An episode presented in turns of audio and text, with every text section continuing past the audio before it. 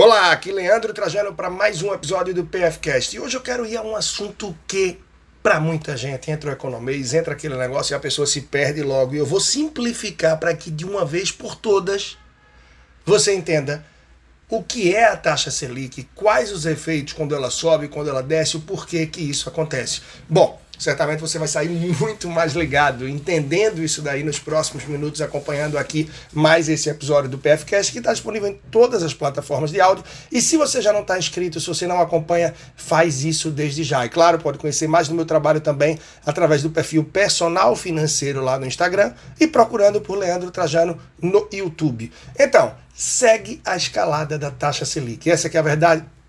A gente está na transição aí do primeiro para o segundo semestre do ano de 2022 e a taxa Selic ainda segue em disparada. Isso porque ela quer conter a inflação. Mas calma, isso eu trago logo na sequência, simplificando para você. E tem sido uma constante nos últimos meses.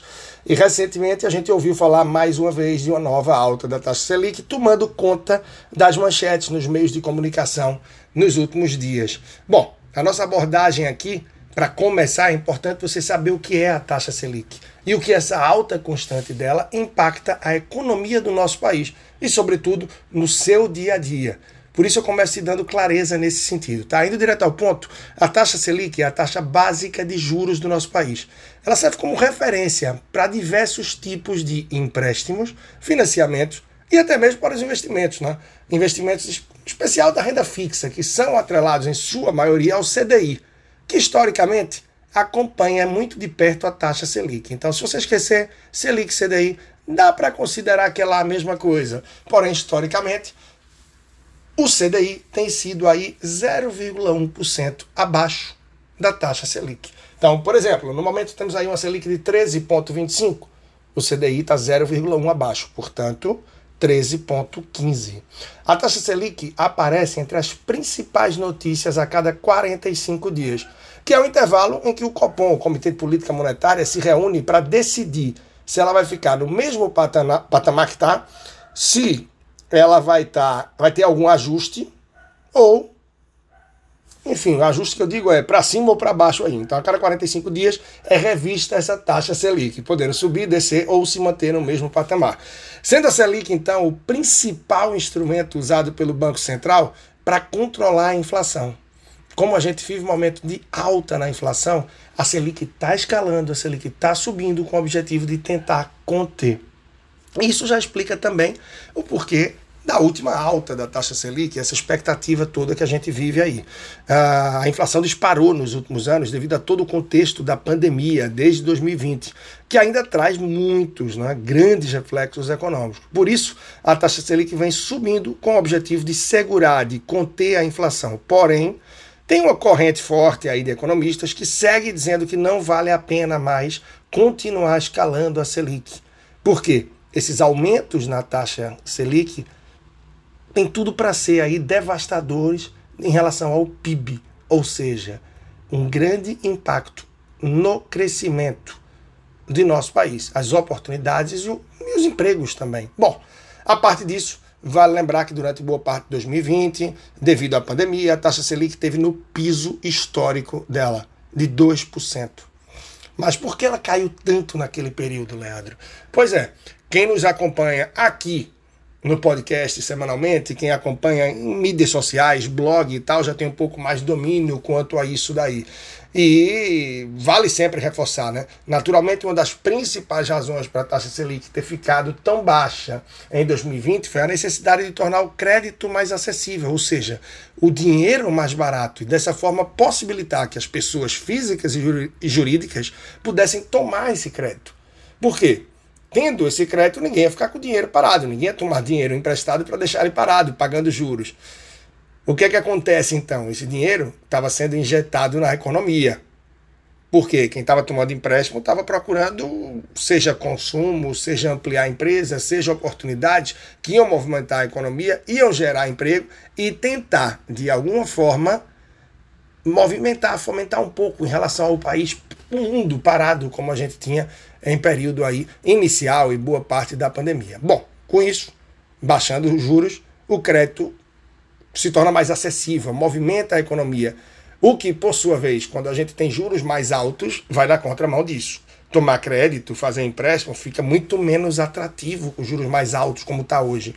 É mais caro e, consequentemente, ah, menos pessoas passam a ter dinheiro na mão porque menos empresas também vão estar tá tomando crédito, procurando expandir, e, consequentemente, menos movimento na economia. A relação oferta-demanda dos produtos e serviços tende a cair, porque as pessoas estão com menos dinheiro, comprando menos, contratando menos, e com isso a inflação não é, é o que se busca, que ela também caia, devido a essa mudança que existe em período de alta dos juros na relação oferta-demanda. Bom, espero que tenha ficado claro até aí, tá bem?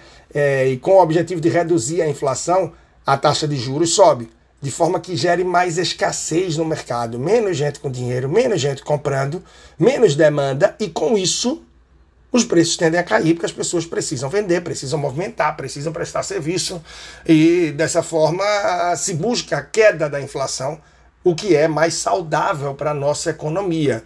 A verdade é que isso não tem acontecido, mesmo com a alta da taxa Selic. E a gente vive aí um período bem conturbado em relação à retomada pós-pandemia, nessa saída, né? Tentativa insana da gente sair aí da pandemia com repiques e tal, uh, os negócios ainda, muitos deles com dificuldade, e claro, o desemprego ainda em alta. Com a Selic alta ou baixa, surgem oportunidades também, mas claro, isso depende dos olhos de quem vê. Entre agosto de 2020 e março de 2021, mais ou menos, eu posso dizer que lembro que orientei vários clientes a renegociarem a taxa de juros do financiamento imobiliário. Por quê? A taxa estava muito baixa, Selic, naquela época. E muita gente tinha financiamento imobiliário com taxa de juros de 8, 9, 10, não importa. E como a Selic estava muito baixa, a possibilidade de renegociar era enorme. Isso eu trouxe aí em outros episódios aqui, também blog, enfim.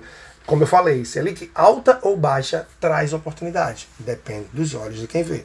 A maioria expressiva das pessoas que eu orientei teve êxito nesse processo, ou seja, as pessoas conseguiram reduzir o seu custo de financiamento. Isso causa um impacto grande, né? É, uma vez que se trata de um financiamento de longuíssimo prazo, na maior parte dos casos, reduzindo aí de forma impactante o valor da parcela mensal e, claro, o custo final. E se você não aproveitou essa oportunidade, agora de fato não está fácil. É improvável que consiga renegociar os juros de seu financiamento imobiliário com a taxa básica de juros, a Selic, é, nessa referência alta como está. Tá, a janela praticamente se fechou no momento. A possibilidade é razoável apenas para quem tem uma taxa de juros muito alta no financiamento ainda. Mas é importante ficar atento. Ou seja, queda grande da taxa Selic pode abrir oportunidade nesse sentido. Assim como a alta da Selic traz oportunidades para quem está investindo na renda fixa. Claro, você tem mais retorno nos investimentos, porém está pagando mais caro na prateleira. E nos últimos dias até alguém me perguntou isso, né? Então quer dizer que com o aumento da Selic os meus investimentos na renda fixa rendem mais? É isso mesmo, verdade.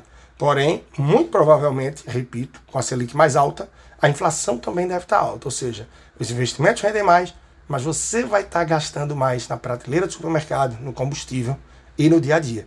Bom, melhor do que nada, né? Pior é quem não tem investimentos, quem não está conseguindo se organizar para poupar e fazer o dinheiro render e só está gastando mais. E com base nisso, tem muitos investidores que saem ou reduzem bem a sua posição na renda variável e aumentam a sua posição na renda fixa. Por quê? A relação risco-retorno da renda fixa termina se tornando bem, bem atrativa em períodos aí de taxa Selic alta.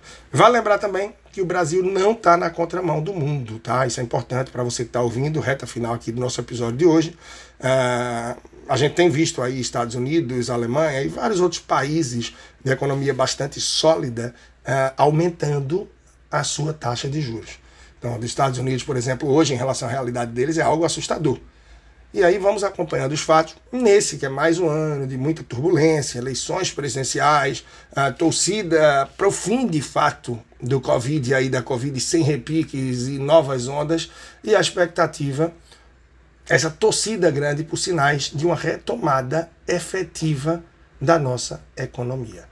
Leandro Trajano, personal financeiro, deixo aqui meu grande abraço para você e até a próxima. E acompanha de perto o meu trabalho no leandrotrajano.com e lá no link da bio do Instagram, personal financeiro, você encontra muito mais sobre o meu conteúdo e, claro, tem a possibilidade, seja para uma orientação em relação a financiamento, alguma consulta de você contratar uma consultoria direto comigo aí, seja para investimentos, E também para quem quer se reorganizar, se planejar melhor financeiramente, poupar mais, entrar no mundo dos investimentos, pode ser muito interessante uma mentoria. Dá um alô pelo Instagram ou no meu e-mail também através do site leandrotrajano.com e você vai saber melhor é, parte aí do que eu posso oferecer entre tantos serviços. Simbora então. Um grande abraço, até a próxima e que você siga sempre junto aqui no PFcast.